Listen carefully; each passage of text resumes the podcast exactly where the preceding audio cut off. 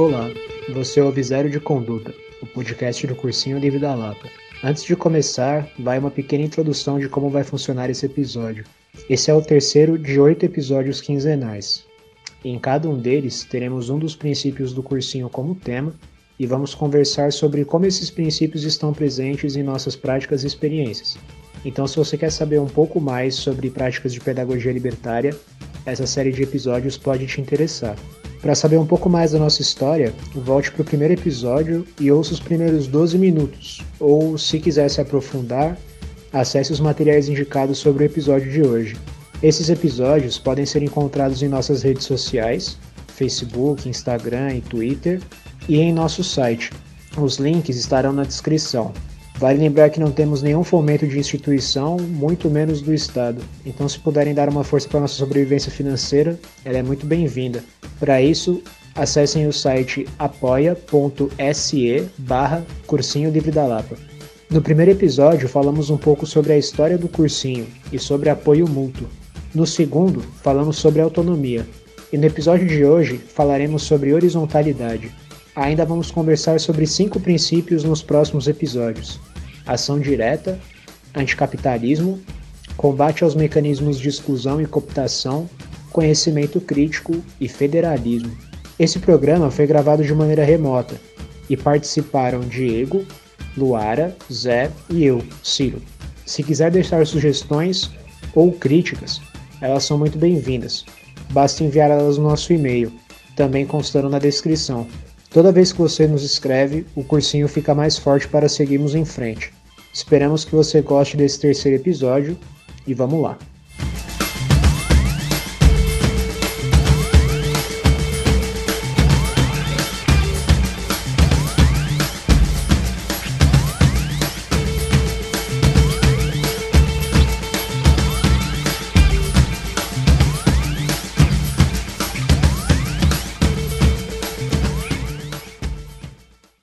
Oi, meu nome é Luara. Oi, eu sou o Zé. Oi, eu sou o Ciro. Oi, eu sou o Diego. E hoje a gente vai falar sobre horizontalidade. O nosso princípio diz o seguinte: que nós buscamos construir relações livres de, de hierarquia, onde as tomadas de decisões sejam feitas por todas as pessoas envolvidas no processo. E aí, o que, que vocês acham disso?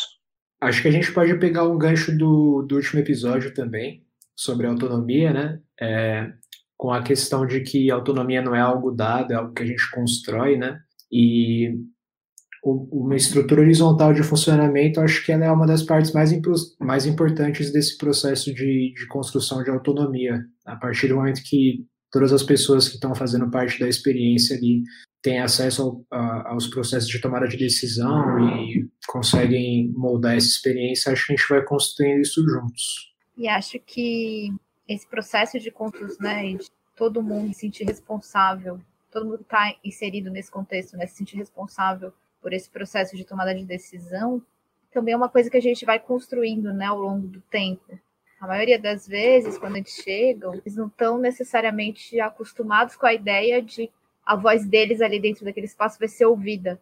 Então, quando a gente constrói espaços de reunião, de assembleias, nas quais esses estudantes eles vão tendo espaço para colocar suas próprias questões e percebendo que tem que a voz deles é ouvida, que a opinião deles é levada em consideração dentro desse processo, essa relação também de hierarquia que existe entre educador e estudante também vai diminuindo um pouco, né? Também pegando o gancho do, do episódio anterior, né, que a gente falava dessa distância entre é que o, o educador é o sujeito que sabe e o estudante isso no senso comum, né? É aquela pessoa que não sabe, quando a voz do estudante também é ouvida, suas opiniões, suas ideias são ouvidas dentro desse processo, essa hierarquia que existe entre saber, entre aspas, e o não saber, entre aspas, também vai diminuindo. É, acho que a gente pode tratar, tratar isso também como uma questão de horizonte, assim, né?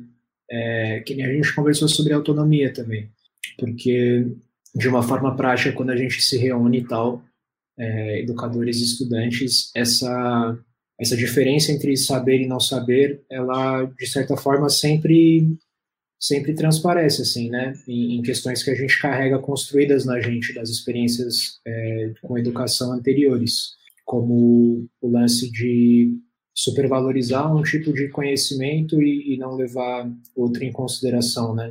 E aí, sei lá, é, tem, acho que tem várias formas de a gente tentar quebrar isso um pouquinho, do poder de, de tomada de decisão e de condução da experiência por parte do educador e por parte da galera que estuda, né? E aí, não sei, talvez o Diego possa dar uma força com isso, assim, como que a galera que estuda tomava parte nesse, nessas tomadas de decisão e na, no lance de moldar a experiência durante as aulas. Acho que uma coisa importante assim para a voz dos estudantes serem ouvidas era além da participação nas reuniões é a comissão que não era formada só por educadores também tinha a participação dos estudantes. Então de certa forma é, é uma maneira do estudante se posicionar e, e ter sua voz ouvida. Eu fico aqui pensando por que, que os espaços em que a gente convive não partem do pressuposto de que as relações horizontais podem ser mais interessantes. E aí eu fico tentando achar respostas, né? Acho que uma delas é tem uma galera que tem medo de horizontalizar. Eu acho que tem uma galera que está baseada numa experiência que é vertical e só experiências verticais e não consegue imaginar como é como existe a possibilidade de fazer uma organização horizontal. Tem uma galera que funciona na má fé de verdade, né? Que quer centralizar o poder mesmo e, e não está afim de, é de garantir que todo mundo participe dos, dos processos decisórios. Agora, a gente tenta fazer e, e, tenta horizontalizar, né? Acho que tem muita gente que critica essa, essa, forma de organização, né? Ou usa a crítica, né? Verbaliza a crítica dizendo que, é que não é tão eficiente e que demora muito e que é mais rápido fazer. Ah, não dá tempo de, é, de esperar todo mundo aparecer. E o problema é que esse tipo de argumento né, e, a, e a verticalização do, das tomadas de decisões priva o pessoal de participar e de aprender um, uma forma de convívio que é mais realizadora, né? Porque os desejos de todo mundo são colocados em, em questão na hora de decidir com todo mundo junto. E é um, é um baita exercício de empatia, né? Ter que conversar com todo mundo. Acho que foi uma grande decisão nossa lá no início ter escolhido criar assembleias semanais, né, ou assembleias mensais e tentar estimular estudantes a participarem, né, embora isso seja muito difícil, porque educadores e educadoras sempre têm algum, alguma atividade num horário em que os estudantes não têm, né, então é difícil conciliar os horários para sentar e conversar, né, mas eu acho que ainda assim foi uma foi uma decisão importante a gente tentar garantir esse espaço de, de convívio, conversa e decisões com, com, com todo mundo, né? Eu vejo que aqui estudantes, quando confrontam a experiência no cursinho com a experiência na escola, normalmente agradecem por ter passado pelo cursinho, não é não, Diego? É isto, mano. Eu acho que esse pensamento de que demora muito para esse tipo de organização, até todo mundo se reunir, vem muito da ideia de, da pessoa que está tá conformada, né? Já está dentro desse, desse tipo de organização que é vertical. Pode ser que a transição seja transição para a organização horizontal seja demorada e tal, até todo mundo se adaptar, mas muito diferente, eu acho que é, é um tipo de organização muito melhor, pelo, pelo que você falou. Eu acho que uma coisa que na escola me incomodava era muito como vinha muitas desculpas de, da, da coordenação, de tipo, a gente vai fazer isso desse jeito que a gente já decidiu e agora é muito tarde para mudar de ideia e tal. E se os estudantes tivessem participado, seria uma, uma história diferente, mas a gente não, não tem esse costume na escola, né? Na escola pública, né, que eu estudei, nunca estudei em nenhuma escola particular, então essa é a minha vivência numa escola pública. Acho que é bem importante isso que você traz, Diego, é, inclusive, você falou da outra vez, é, antes, né, da, das ações e tal. Eu acho que tem, é, tem uma questão que é bem relevante, assim, né, quando você fala que na escola pública isso não existe, e o nosso público é principalmente estudantes de escola pública, é entender que ali dentro do cursinho você tem um espaço em que você pode se colocar e você pode decidir, você pode propor coisas, né? Não é só também decidir questões burocráticas, mas você pode propor um, modelo de aula, você pode propor um, um, sarau, você pode propor alguma coisa que seja do seu interesse, assim, e que isso vai ser escutado, vai ser levado em consideração, vai ser feito junto com você e você se responsabiliza pela organização, pela produção, enfim, é uma vivência que vai também aproximando de outros saberes, de como o Zé falou, né? Você vai aprendendo outras coisas nesses processos. O que, que precisa para fazer um evento? O que, que precisa de infraestrutura para, enfim, você vai conseguindo aprender no processo, né? De tomada de decisão também. E aí, de repente, a gente toma uma decisão e vê que, putz, esse evento aqui tá meio megalomaníaco. A gente passou por isso ano passado, né?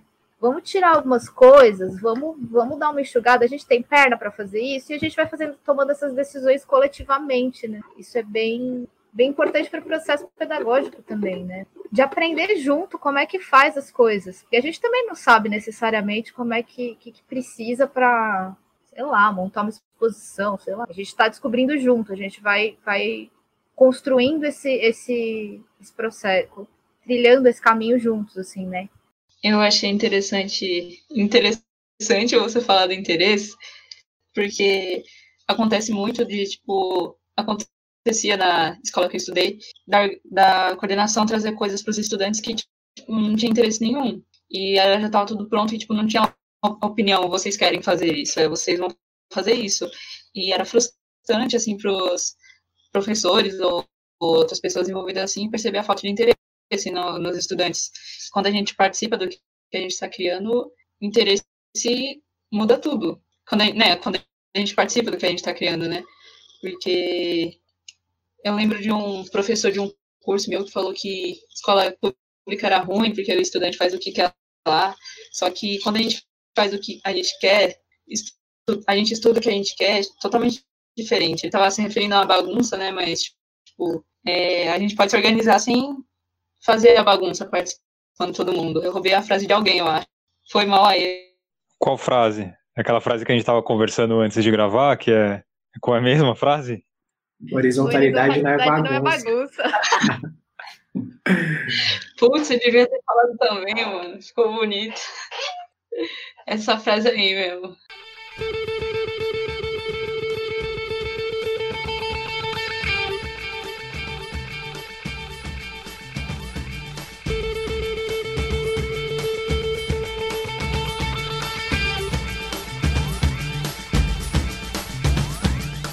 Pô, é, é doido assim, pensando no que vocês estão trazendo, né? É, sei lá, tentando ligar um pouquinho do, do que eu estava ouvindo da fala de vocês. Quando rola esse bagulho do, do interesse, no sentido de criar engajamento, pá, isso proporciona o processo de, de aprendizado que eu acho que a Lu estava pautando, assim, né? É, e esse processo de aprendizado, ele é, ele é muito mais pesado do que ele pode parecer, assim, quando a galera tenta tecer uma crítica de contrapor esse processo de aprendizado de como lidar com alguns problemas com o conhecimento que é pautado pela BNCC, enfim, que a gente precisa discutir para a questão do vestibular, né? E aí, co colocando por último as sílabas que o Zé comentou, né? Eu acho que essa crítica ela só pode vir mesmo de, de, de uma, sei lá, de preguiça ou então de má fé mesmo, porque é, a gente não sabe sei lá, a gente não tem uma fórmula pronta para criar um programa colaborativo, um programa pedagógico colaborativo, a gente não tem uma fórmula pronta para, sei lá, como organizar eventos autogeridos, até não tem uma fórmula pronta para como construir um cursinho livre, assim, né? Mas tudo isso faz parte do, do processo de, de aprendizado que a galera é, vive quando todo mundo toma responsabilidade nisso, assim, né? E é muito uma parada de que se torna outro tipo de discurso. Ninguém quer convencer as pessoas que fazem parte do cursinho de que um tipo de organização dá certo. Assim. A gente quer que as pessoas do cursinho façam parte desse tipo de organização, tá ligado? E aí é claro que a gente não vai conseguir produzir tanto resultado, usando essa palavra do jeito mais pejorativo que eu puder, assim, quanto uma galera que vai priorizar o resultado, tá ligado? Porque é claro que a gente não vai ser tão eficiente quanto uma pessoa que centraliza todo o poder de tomada de decisão para fazer esse corre. Assim. A gente não vai conseguir fazer isso porque, por enquanto, a gente não desenvolveu esse conhecimento, tá ligado? E a gente só vai desenvolver ele a partir do momento que a gente der a oportunidade para as pessoas fazerem isso. Então é, é muito corre de é, de, de, que a autogestão das lutas, assim, ela se constrói na autogestão das experiências que a gente tem ao nosso acesso. Né? Pode crescer. Voltando um pouco, um pouco lá no que o Zé falou, né, de que leva as pessoas a acharem que menosprezarem, né, subestimarem a horizontal. Eu fico pensando muito que a gente tem, a gente vive numa estrutura social que é vertical e a, vertical, a verticalidade dessas relações ela gera relações de poder, né? E muito dificilmente quem está num lugar de poder quer abrir mão dele. E pensando no, numa estrutura escolar ou educacional, numa relação pedagógica, é, o papel do poder está na mão do educador, né? E aí, quando a gente se propõe, enquanto, assim, pensando no, numa estrutura macro, né, tá na direção, tá na secretaria de educação, enfim, né, mas pensando na relação sala de aula, né, o papel de poder ali é o professor, né, tem toda uma hierarquia para cima dele, mas dentro de uma estrutura ensino tradicional, né, mas pensando na relação ensino-aprendizagem dentro da sala de aula, o professor é a relação de poder. E quando a gente se dispõe a fazer um projeto que parte do pressuposto da horizontalidade, a gente está disposto a abrir mão desse lugar de poder, né? Aprender junto e construir junto e decidir junto. Claro, essa relação de poder, ela, como vocês disseram, né? Ela ainda é desigual, porque a gente está numa sociedade que é desigual. Desigual no se da primeira leitura que se faz disso, né? De um educador ele vai estar tá num papel hierarquicamente superior, auto, é, uma primeira leitura, né? E a gente vai construindo isso como um horizonte, como o Ciro trouxe, né? De ir quebrando isso gradativamente. Mas é isso, é quando a gente parte desse pressuposto de que a gente quer partir da horizontalidade, a gente também parte do pressuposto de que a gente está abrindo mão desse lugar de poder que a gente poderia ter dentro dessa relação. Lu, isso que você falou agora do da relação de poder e como o professor se coloca nela, me faz lembrar é, de uma ocasião em que teve um educador que, que bugou, né? Ele veio para o cursinho, ele tinha uma experiência é, em escolas tradicionais. Eu estou falando desse educador específico, mas acho que é, um, que é uma, uma contradição com a qual todos os educadores e todas as educadoras acabam se deparando em algum momento, né? Que é como lidar com, com o papel de autoridade, né, numa relação horizontal com o estudante. Que aquilo foi muito marcante, assim, foi meio desesperador, dava para ver que o cara tava ele precisava muito de uma ajuda, de uma discussão, e a gente não tinha uma, uma discussão formalizada sobre, é, sobre essa treta, né? A gente até recorreu a uns textos e tal, mas é, é acho que como todos os princípios que a gente colocou é, na nossa carta, é uma, é, foi mais uma coisa que a gente resolveu discutindo e se formando, colocando a roda com o carro em movimento mesmo, né? é, vendo agora, me parece mais que existe uma tendência, né? Acho que o senso comum tende a fazer as pessoas confundirem a, a autoridade docente com, com autoritarismo, né? Então, tem algumas rodas de discussão aí que as anarquistas, né, principalmente, que usam o exemplo do sapateiro, né? O, sapateiro é a maior autoridade no que ele faz. Né? Não dá para achar que uma pessoa que é formada em uma determinada área de conhecimento, é, dita, mas erudita, vai ter a, a mesma autoridade para falar de um, de um sapato e vice-versa, né? Então, acho que é quem tem uma formação para ser educador ou educadora tem uma autoridade, mas é uma autoridade que se consolida no, é no conhecimento da é que se acumula com a prática, né, com a experiência, e não necessariamente ter que obrigar um estudante a fazer uma determinada tarefa ou, ou achar uma ferramenta. A autoridade não está em, como você constrói uma ferramenta de obediência, né? Acho que a autoridade está em mesmo em um ambiente horizontal é conseguir exercitar uma aprendizagem valorizando o conhecimento sem criar privilégios na relação, fazendo com que o estudante tenha uma aprendizagem que seja significativa e sem explorar, né, sem criar uma, uma situação em que uma pessoa se debruça sobre a outra para é para ter o, aquele objetivo realizado. Né? E é doido assim, porque acho que quando a gente pensa no, nos encontros entre educadora e, e estudante, né, a visualização que a gente tem disso é, é sempre muito cheia desses pequenos aparelhos de, de vigilância e punição, assim, né, que dos quais a sala de aula é cheia. Então, quando a gente se propõe a abrir mão disso, assim, sei lá, parece que você perde todo todo o chão ou grande parte do, do que é a sua sustentação enquanto educador ali para participar de uma aula, né? nesse sentido, eu acho da hora pontuar um pouco do que, que a gente tateou até aqui no sentido de, de técnicas, ou técnicas não, que parece uma palavra, sei lá, manipulativa, assim, mas de, de experiências que a gente foi construindo junto com, com estudantes, assim, que fazem com que a gente abra mão disso de fato, né? Porque é aquilo, é sempre uma caminhada, né?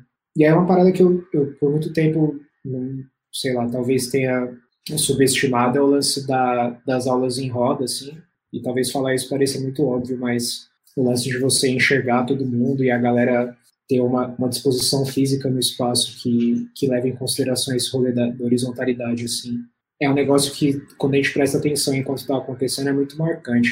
Eu acho que isso, junto com o lance do, da concentração de fala, assim, foi, foram duas coisas que me tocaram bastante, pensando nesse princípio, né?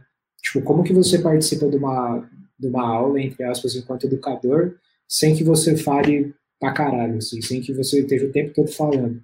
Pensando não numa divisão, sei lá, precisa, assim, mas um pouquinho mais proporcional da galera se expressando e como que isso pode resultar num, numa construção de conhecimento significativa para a galera, né?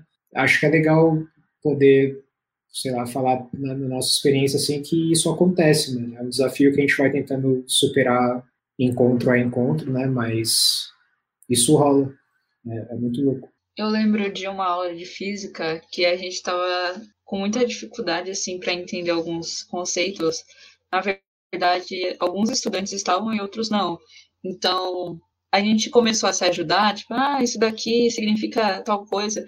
E a gente foi foi levando a aula, foi tocando a aula sozinho e o Zé ficou só assistindo a magia acontecer. E ele naquela aula tava mais para tipo guiar a gente. Ah, a gente se perdeu aqui, não tá mais entendendo nada. Aí ele ajudava a gente, mas ele ficou meio de lado, assim, foi uma aula muito boa. Eu vou lembrar de participar menos das aulas, viu, Diego? Vou tentar atrapalhar menos. Sem rancor, sem rancor. É nós, bro. Que... Não que ele tenha atrapalhado, não quis dizer isso. Caso deu para entender isso. Mas foi falando dessa estrutura de aula que o, o educador fala menos, ele não estava ele tava participando menos, é, falando menos, mas tipo, a gente conseguiu se envolver talvez mais, porque sempre fica um estudante que está com vergonha de falar, tipo, eu não estou entendendo nada, vamos voltar um pouco aí. Quando a gente estava todo mundo se ajudando, a gente estava indo todo mundo junto. Não ficou ninguém para trás, não ficou ninguém com dúvida. Eu acho isso que o Diego trouxe muito bonito, assim, um exemplo de uma aula em que, que funciona esse, esse processo né, de horizontalidade é, de uma maneira muito marcada, assim, nesse caso pontual. E acho muito difícil isso que o Ciro traz, né, de a gente pensar como que a gente propõe uma aula sem protagonizar ela completamente, assim, sozinho, né? E eu tive algumas experiências é, com relação a isso, mais no começo assim do cursinho, que acho que foram bem marcantes para mim. Teve um ano em que eu dava aula em duplas e a gente tinha um grupo grande de educadores de história, assim, e a gente tinha inventado de começar a dar aula do presente para o passado. Fosse hoje, eu jamais escolheria isso, porque eu não entendo o que está acontecendo. Mas, enfim, a gente fez essa escolha tal. E aí chegou na aula de ditadura militar no Brasil, uma estudante fez uma pergunta sobre. Eu já contei essa história tantas vezes que acho que quem estiver me ouvindo pela quinhentésima vez já vai saber. Ai, de novo essa história. É, essa estudante ela perguntou sobre a luta indígena durante o período da ditadura militar. Eu falei, cara, desconheço. O outro educador que estava comigo na sala falou: ah, também faço ideia. E aí a gente propôs que ela trouxesse essa pesquisa na outra aula. E aí a aula seguinte ela deu a aula. E a gente ficou anotando, assim, tipo, ah, que da hora, que legal. Tipo. E a gente inverteu os papéis. Aí, a partir dali, a gente começou a propor que os estudantes, eu e esse, esse outro educador tava, que era minha dupla, né, a gente começou a propor que os estudantes trouxessem materiais ou assuntos que eles quisessem discutir nas aulas. Aí, nesse ano, nem todo mundo comprou muito essa ideia, enfim, também forçando a barra para que isso acontecesse. No ano seguinte, uma menina virou para mim e falou assim: ah, Eu queria dar uma aula. É, tipo, ela não sabia dessa história, eu juro. não tinha contado isso. É, e aí ela virou para mim e falou: Ah, eu queria dar uma aula sobre tal assunto. Será que eu posso? Eu falei, pode, claro. Aí eu abri para a turma, falei, galera, mais alguém que a, a fulana quer dar uma aula sobre tal assunto, mais alguém quer dar alguma aula sobre algum assunto que a gente ainda não tenha discutido e tal. E eles escolheram assuntos para serem tratados, cada um deles escolheu um tema e eles davam as aulas. Era isso. Eu ficava lá sentada vendo. Teve uma aula, inclusive, que aconteceu um imprevisto, não consegui ir. Eles deram aula sozinha, eu nem apareci. Foi tipo, acho que teve que trocar o dia da aula, eu não podia, sei lá. Rolou, aí depois na semana seguinte eu perguntei para eles, e aí, rolou a aula? Rolou, foi bem legal e tal, me contaram como é que foi. Maravilha, assim. E essa experiência foi muito interessante para mim pra, e para eles, assim, depois a gente conversou sobre isso, né? Eles trouxeram de como é difícil preparar uma aula, de como é difícil trazer o que eles estavam pensando e tal, não sei o quê. E a gente conversou um pouco sobre esse processo, mas eles gostaram muito dessa, dessa experiência. Eu também gostei, gostei de aprender com eles, gostei de ver outras formas de se dar aula, né? Porque, enfim, cada um deles tinha uma didática diferente, mais ou menos, né? Enfim, foi um processo interessante, que depois acabou não se repetindo, assim. No passado até propus para a Bruna, mas ela não. Mas é isso, assim. Acho que quando parte também da vontade do estudante, isso é outra, outra relação, né?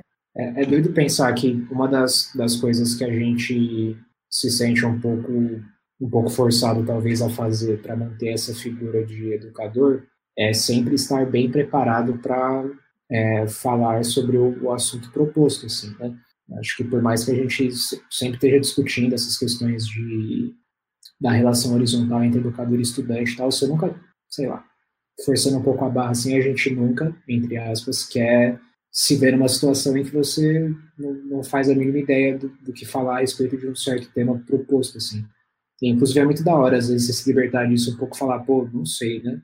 Mas é doido pensar que poucas vezes a gente propõe isso para quem está estudando, né? Tipo, que o próximo tema a ser estudado seja alvo de uma preparação da galera antes de que isso seja abordado em aulas. Assim, tipo, a gente sempre tende a puxar essa resposta para a gente, assim, né?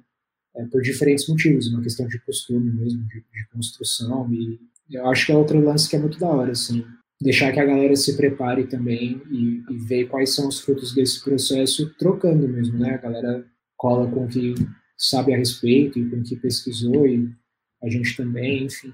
Acho que é outra parada que ajuda. Mas eu tenho quase certeza que tem uma galera que ouve a gente conversando e vai falar: ah, mas o resultado é diferente, né?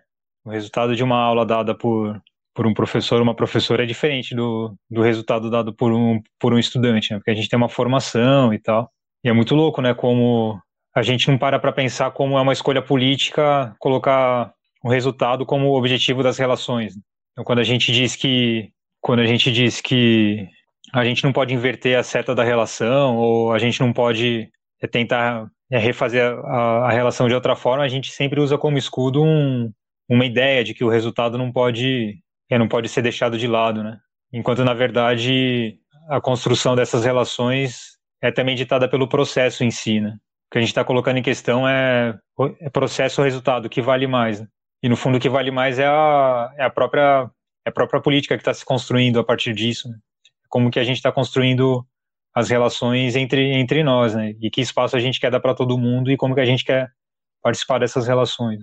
Eu acho que só de resolver em conjunto os exercícios já muda bastante.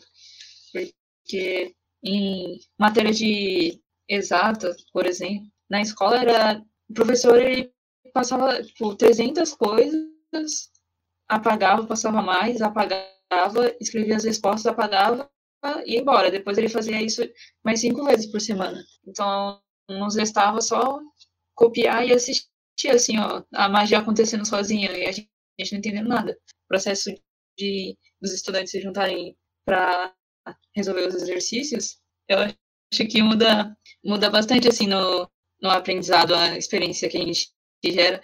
E a gente, além do que a gente está estudando em si, a gente ganha mais confiança também, porque a gente resolve resolvia os, exercícios na lousa era uma coisa assim, que eu fazia na quarta série, que eu era obrigado. Então, esse exercício de levantar e ir até a lousa resolver foi uma coisa muito louca, assim, e não foi só para mim. Porque as pessoas tinham vergonha de é, ir lá resolver, mas a gente tava lá fazendo, mano, e acho que isso resulta em alguma coisa boa para a experiência de cada um. É, a gente tá trocando ideia um, um, pouco antes de começar a gravação e tal, e às vezes, a gente tava comentando como às vezes, sei lá, meio que uma, uma certa voz se incrusta, assim, na nossa cabeça e com, com relação a algumas críticas que costumam rolar, né? E, enfim, acho que uma delas é, é a associação do lance da horizontalidade com a suposta falta de controle, assim, ou com o lance de falta de, entre aspas, ordem, assim, né? Eu acho que é, é muito pelo contrário, assim, na real é uma forma de organização que não depende do autoritarismo para continuar sendo tocado, assim. O Diego comentou uma parada mais no início do áudio, né, da, da organização em em comissões rotativas e pai, do fato da gente tentar distribuir as tarefas que a gente considera prioritárias entre as pessoas que estão fazendo parte da experiência e tocar isso. E essa forma de, de organização, ela não só demonstra uma capacidade de organização muito grande, mas não só de uma pessoa, tá ligado? Não sai da cabeça de alguém isso, mas é uma parada que todo mundo toca junto, né? Talvez não, não tão produtiva para tocar no negócio do resultado de novo, mas com certeza muito mais construtiva, assim, né?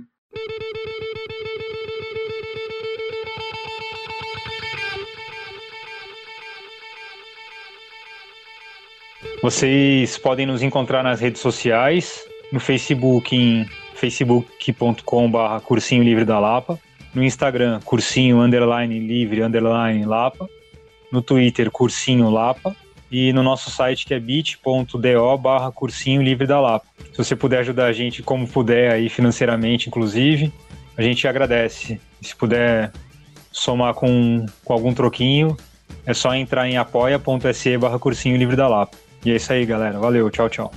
Tchau, pessoal. Até Falou, o próximo episódio.